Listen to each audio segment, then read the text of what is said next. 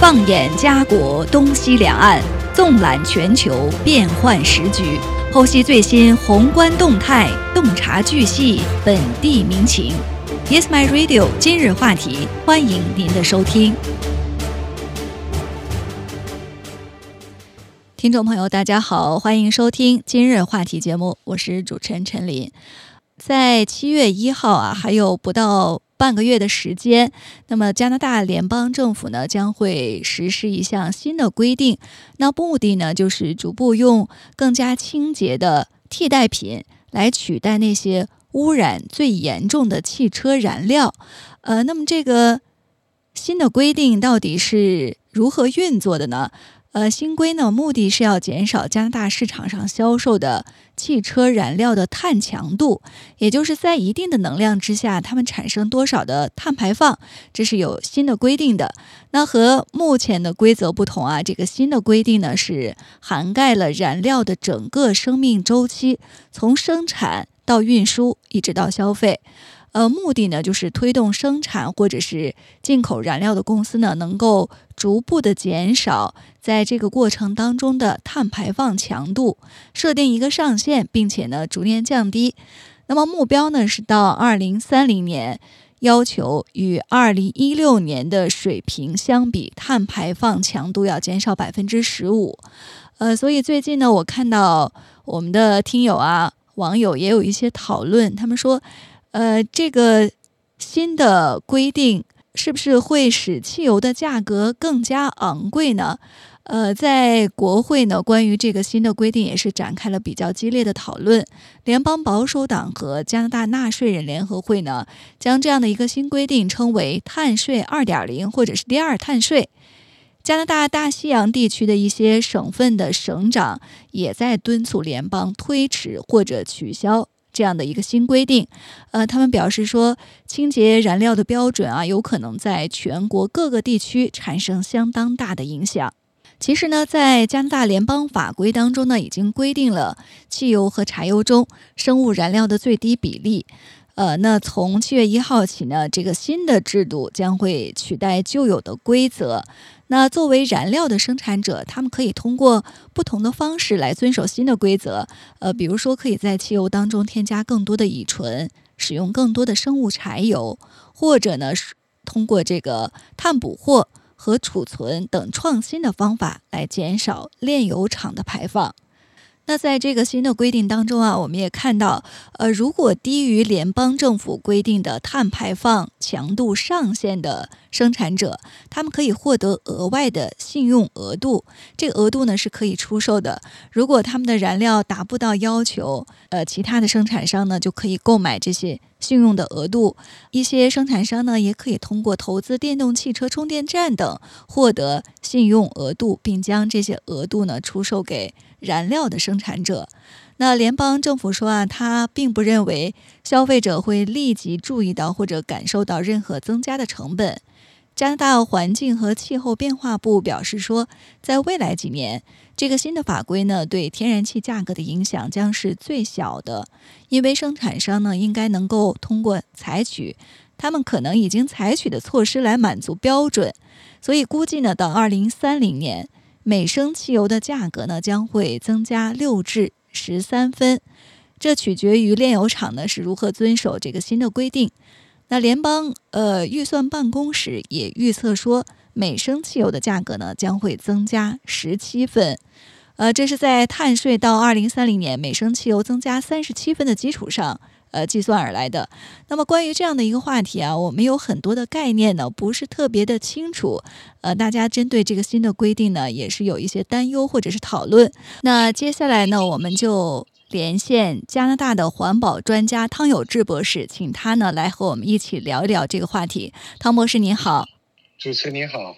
我们看到联邦加拿大联邦政府啊，将在七月一号就开始实施这个新的清洁燃料条例。呃，要求减少汽车燃料的碳强度。呃，很多人都不明白啊，这个碳强度到底指的是什么？呃，那这些燃料的生产商怎么才能做到这一点呢？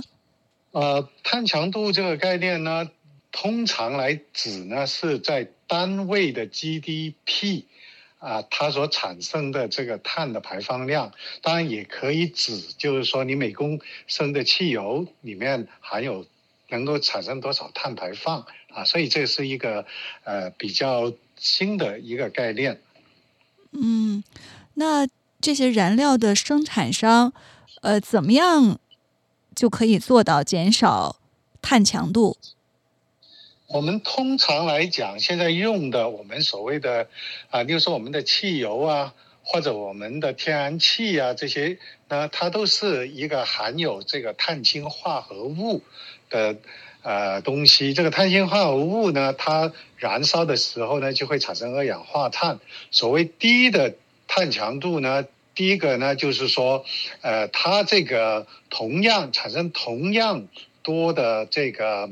碳排放的时候啊，它能够产生更大的能量，那么相对来讲，它的强碳强度也就低了。或者说，我们的汽油，呃，它用一些替代或者是混合一些其他的燃料，例如说我们常用的汽油里面，我们混入了这个呃乙乙醇或者其他的生物质呃呃的燃料，这样的话呢，就可以降低它的。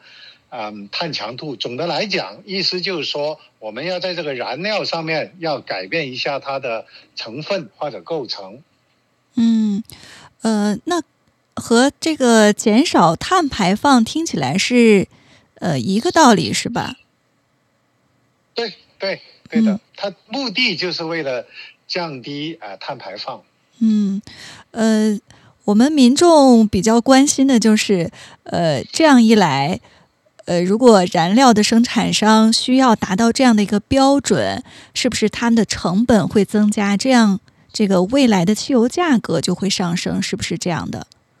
其实这个整个概念就是说，要给所有的这个碳排放，呃，给它贴上一个价格的标签，这就是所谓的碳定价 （carbon pricing）。其实什么东西都是有价的，比如说我们的水。啊，以前我们的水啊，你可以打个井，你自己去水。你现在我们用的是自来水，你要交水费。那么后来因为污排出来的污水，它会产生呃这个呃污水治理的费用，所以你排水它也要有一个啊收费。那么现在呢，就是说如果你会。东西你你用的东西它产生碳排放，那么它也要给它定一个价来收钱。所以呃你说的很对，就是说它要通过这个价格来尽量的降低呃降低啊它的使用量。嗯，那这样一来，是不是我们呃普通人以后开这个汽油车就会成本逐渐上升，而且这是一个长期的一个趋势？就不是说我们每天关心汽油价格上下波动，未来总的呃这个方向是汽油价格肯定是越来越高。啊，这里有两个方面。如果说我们是一个静态的来说啊，那么这样的话，假如我们呃大家要增加这个碳排放的成本，那么以后呢，它的价格是会不断的上升的。但是呢，我们动态的来看呢，就是因为它本身上升啊，汽油，例如说汽油价格在上升，那么可能更多的人去使用这个电动车，那么对于。汽油的需求可能会下降，这样它可能会造成一个动态的平衡。但是它总的目的，它倒不是说我要多收你的钱，少收你的钱，而是说它通希望通过这个手段，使得大家尽量少使用这个燃油的汽车啊，然后多使用这些新能源的汽车，是这么一个目的。嗯，对，呃，我看到这个。新的清洁燃料条例当中啊，就政府强调说，呃，这个新的规定是要对那些污染最严重的燃料来进行惩罚。呃，哪些属于这个污染最严重的燃料呢？哪些又属于清洁的燃料？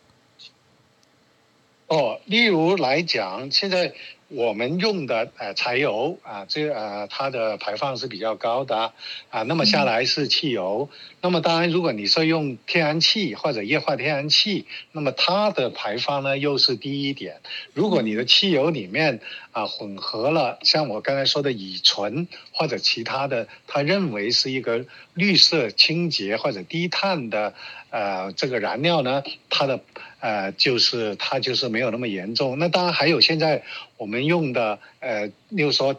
最新的发展，大家是说。推动那个氢能的汽车，而氢能呢，它就属于一个零排放的呃燃料，所以就是说还是有一些新的啊技术手段或者新的这种低碳的产品啊，包括燃料的产品，它是不断的涌现的。嗯，对，呃，所以我看到这个。呃，加拿大的油脂加工商协会的负责人就说，这样的一个新的规定将会有利于他们的行业。呃，所以您提到的这种，呃，在汽油当中添加生物燃料，是不是跟这个油脂行业有关系呢？油脂，你指的是哪一个油脂？就是油菜籽加工商协会，对他们就很欢迎这个新的规定。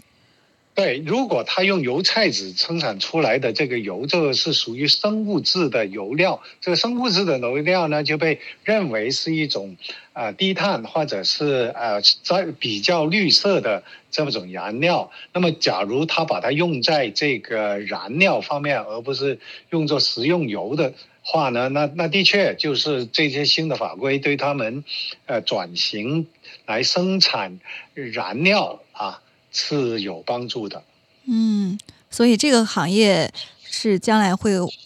呃，会受益。从这个绿色能源来来这个趋势来看，他们是受益者。对这种行业这种东西呢，我们通常叫它叫做能源植物啊，它不光是油菜籽，你还可以是其他的，呃，一些可以。把它变成生物燃料的这种植物呢，它就叫做能源植物，是一个新的发展方向。嗯，对，呃，关于这个新的规定啊，我看到人们也有讨论，呃，也有质疑的声音，就是在它这个规定当中啊，如果说有一些燃料的生产者。呃，它符合了政府的标准，而且低于政府的标准，它就可以获得额外的信用额度。这个额度还可以出售，出售给那些不达标的企业。所以有人质疑说，那这样一来，就是在我们这个环境当中，这个总的碳排放量似乎并没有减少。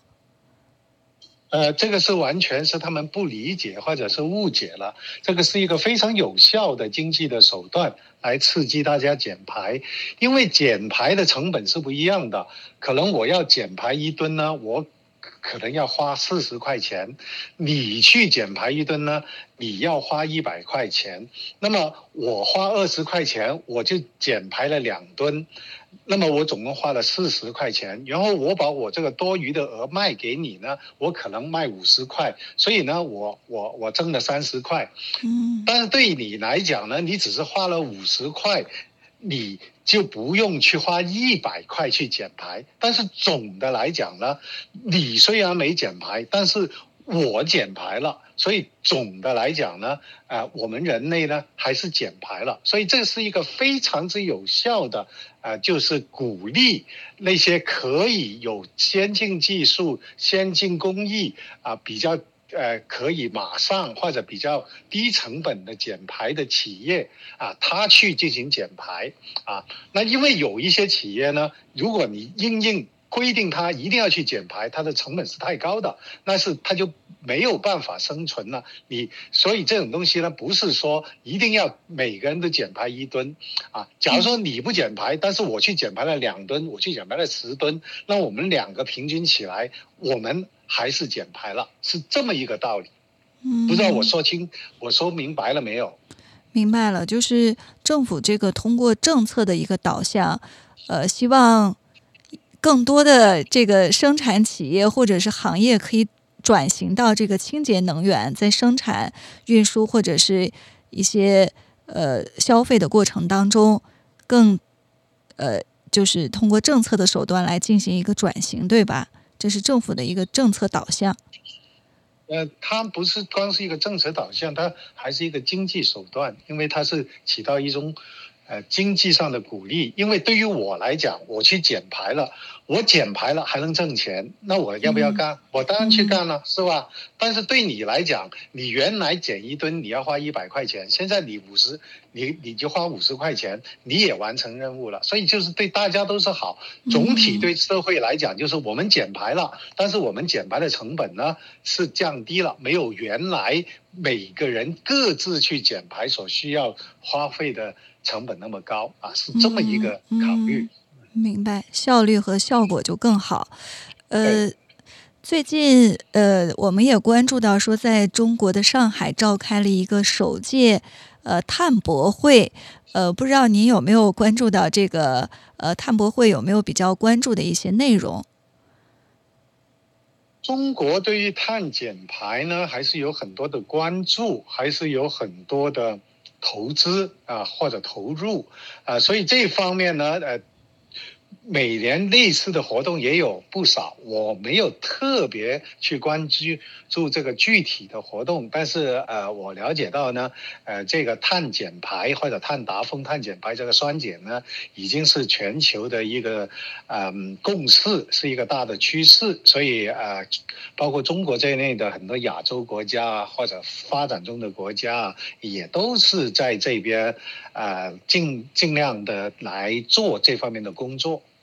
嗯，好的，呃，那非常感谢汤博士接受我们的访谈，谢谢您。啊，不用谢。好，再见。再见，再见。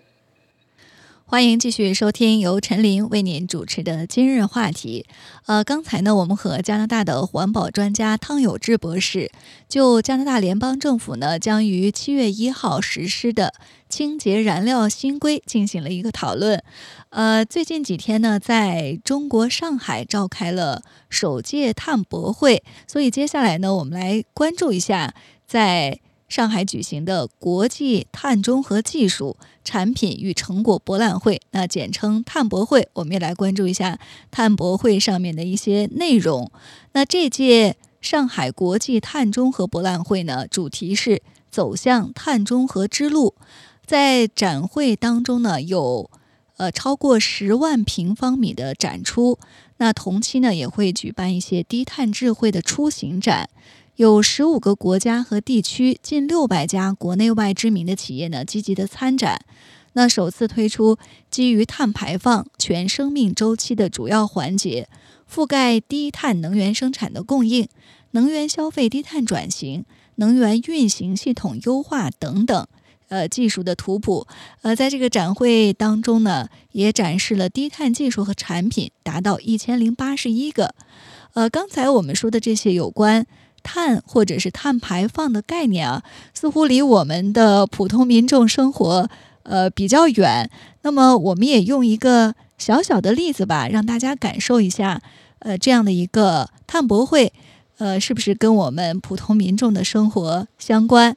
我看到在碳博会上有位业内人士，他就举了一个例子，他说，呃，这个碳中和，呃，和我们生活其实是息息相关的。你比如说啊，在中国的云南，有一位农民呢，他播下了一粒咖啡种子。那么多年以后呢，由这粒种子长出的咖啡豆，最终来到了上海，在这个上海呢，招待客人品尝。呃，不同于普通咖啡，这个咖啡呢，只有一个特殊的身份，就是碳中和咖啡。呃，似乎比较新的一个概念啊，就是它的口味和普通咖啡呢。是一样的，但是区别呢就在于咖啡的生产流程是实现了碳中和，也就是说呢，这杯咖啡生产的过程当中排放的碳等于吸收的碳。负责人呢解释说，在这个碳中和咖啡的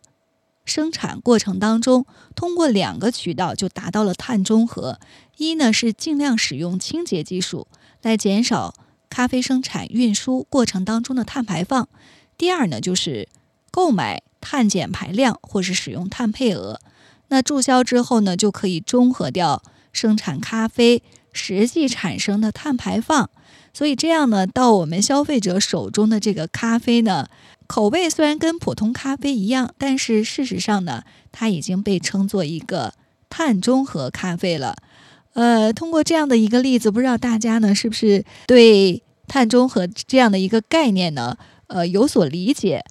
呃，事实上，这次碳博会上啊，大家提到的最多的一个关键词就是绿色基因。呃，这样的一个成果呢，也在潜移默化的渗透到了我们衣食住行当中。那除了刚才提到的这个碳中和咖啡之外啊，事实上，绿色基因这样的一个概念。覆盖了我们的衣食住行多个方面，呃，比如说在这次碳博会的展会当中，呃，有一家企业，他们是生产各型各款的衣服，呃，就非常的引人注意，因为他们推出了这个富有弹力的，比如说瑜伽服、透气排汗的运动 T 恤，还有柔软亲肤的长袖打底衫。在展会上呢，我们看起来啊，这些衣服。跟其他普通的衣服没有什么差别，但是事实上呢，每一件都是饱含了这个低碳的概念和基因。据这家企业的负责人介绍说呢，呃，你可以通过触摸感受到这个衣服的材质，它既柔软亲肤又感觉凉凉的，因为它们都是以玉米、秸秆、树枝等生物的废弃物为原料制成的。这家企业介绍说呢，这是他们面向纺织领域推出的生物基聚酰胺纤维产品，叫泰伦。因为这个衣服的原料呢是来自可再生的植物，所以和普通的石油基产品相比呢，同等量的这个材料的生产过程，碳排放呢是大大降低。那不同于棉麻丝类的天然纺织材料，这类材料呢，经过特殊的合成生物技术之后，手感呢更加细腻柔软，在运动场景下啊，更加易于吸附或者是排放汗液，甚至呢也能制作成这个弹性耐磨的瑜伽服。那一名观展的服装行业的人员就感叹说啊，说这个既低碳。又可持续发展，还没有失去这个材质的功能性。科技的创新呢，让服装行业的绿色转型拥有了更广阔的空间。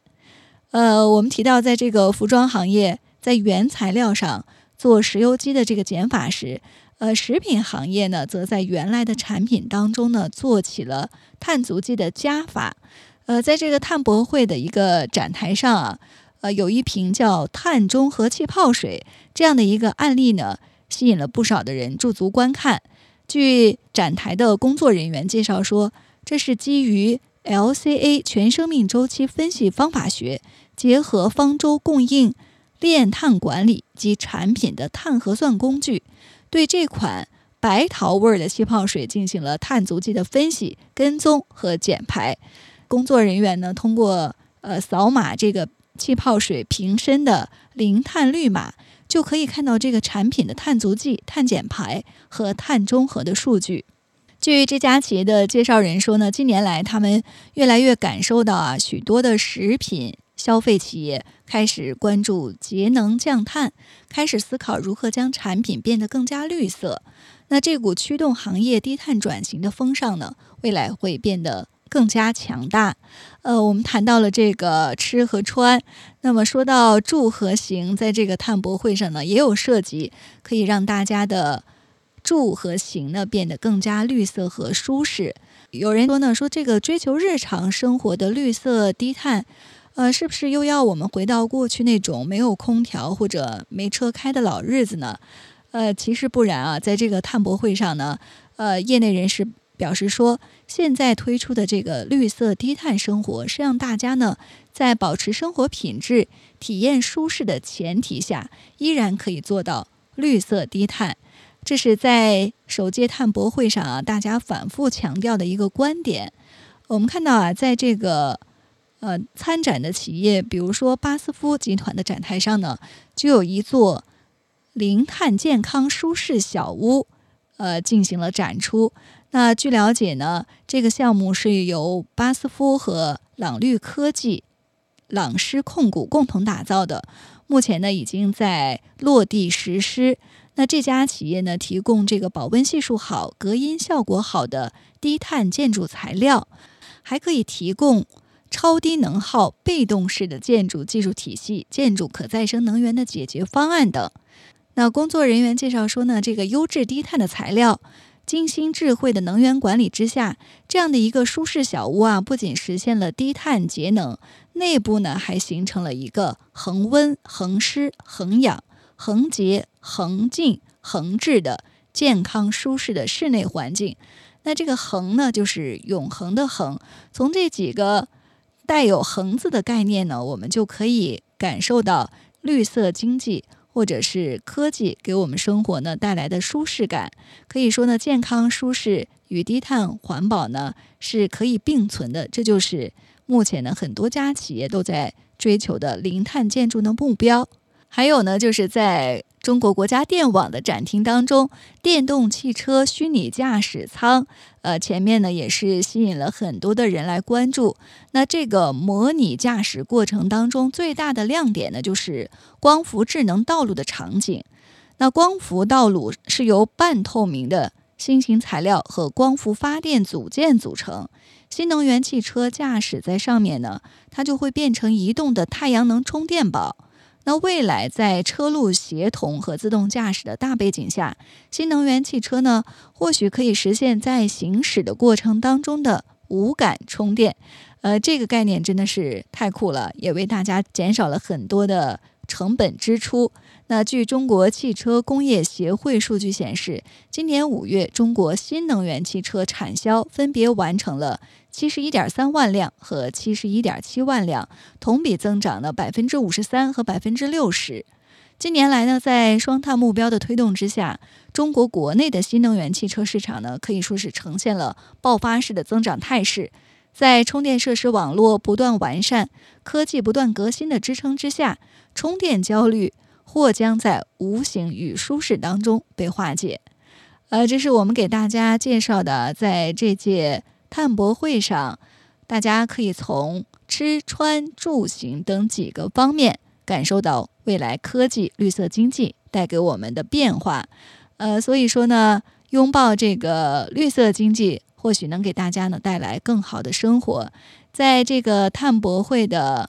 展台上呢，还有一个企业啊也比较吸引人注意，就是欧莱雅的集团。他们最醒目的就是在入口处呢有一只巨大的口红艺术装置。据了解呢，这个装置的底座呢是由六千三百三十六支废弃的欧莱雅口红，通过可以循环利用的亚克力方块。以模块化的结构拼接而成，呃，所以说呢，循环利用无疑呢就是这届碳博会最热的关键词之一。那除了欧莱雅这样的国际品牌企业之外呢，在这届碳博会上，我们也看到，啊，有特斯拉和百威等等一些大家耳熟能详的品牌企业呢，也参与了展出。在碳博会上呢，特斯拉创新性的将特斯拉上海超级工厂。通过沙盘的形式，在现场呢进行了呈现，来代表上海速度和特斯拉可以在可持续能源之路上继续进行探索。据特斯拉方面介绍呢，通过精细化管理和技术驱动工艺创新，他们的上海超级工厂生产过程当中产生的废物百分之九十都可以被回收利用。单车制造过程当中呢，减少百分之三十的温室气体排放。单车制造过程当中用水量可以减少百分之十五。特斯拉还首次展示了储能的家用级产品，包括这个太阳能屋顶，还有特斯拉的电池。工作人员介绍说，当这两者结合时，太阳能屋顶呢可以为整个家庭提供百分之百的可持续再生能源。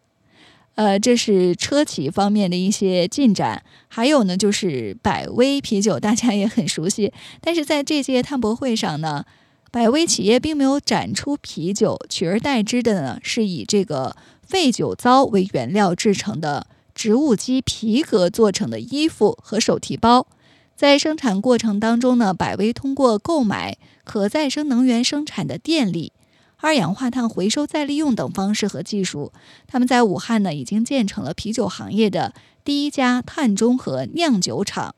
此外呢，百威还建成了中国区第一家污水零排污工厂，亚太首家零废酿酒厂，并且呢，在今年他们开始探索碳中和大麦的种植。可以说呢，从源头到生产，从包装到运输等各个环节，都助力双碳目标的实现。那作为一场国际性的盛会啊，上海国际碳中和博览会呢，是充分发挥了上海在绿色低碳发展、科技创新能力和对外开放水平的领先优势，全面展现了低碳领域的最新进展和未来的探索方向，积极促成绿色低碳政企对接和产学研合作。共同促进社会各界经验实践交流和分享，成为上海服务国家战略、推动高质量发展的又一个创新举措，也为中国全国乃至全球打造了标杆和示范的引领。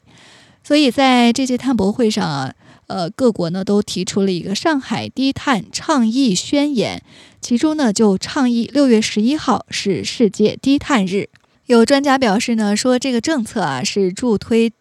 企业降碳的重要因素。那么，在双碳战略还没有提出来之前，在企业绿色转型这一块呢，是比较呃单纯的节能改造啊，或者是靠补贴来推动。但是，经过双碳战略提出之后，这样的话呢，就可以更快的倒逼企业进行一个降碳转型。以上呢，就是我们今天今日话题的全部内容。感谢您的收听，我们下期节目再见。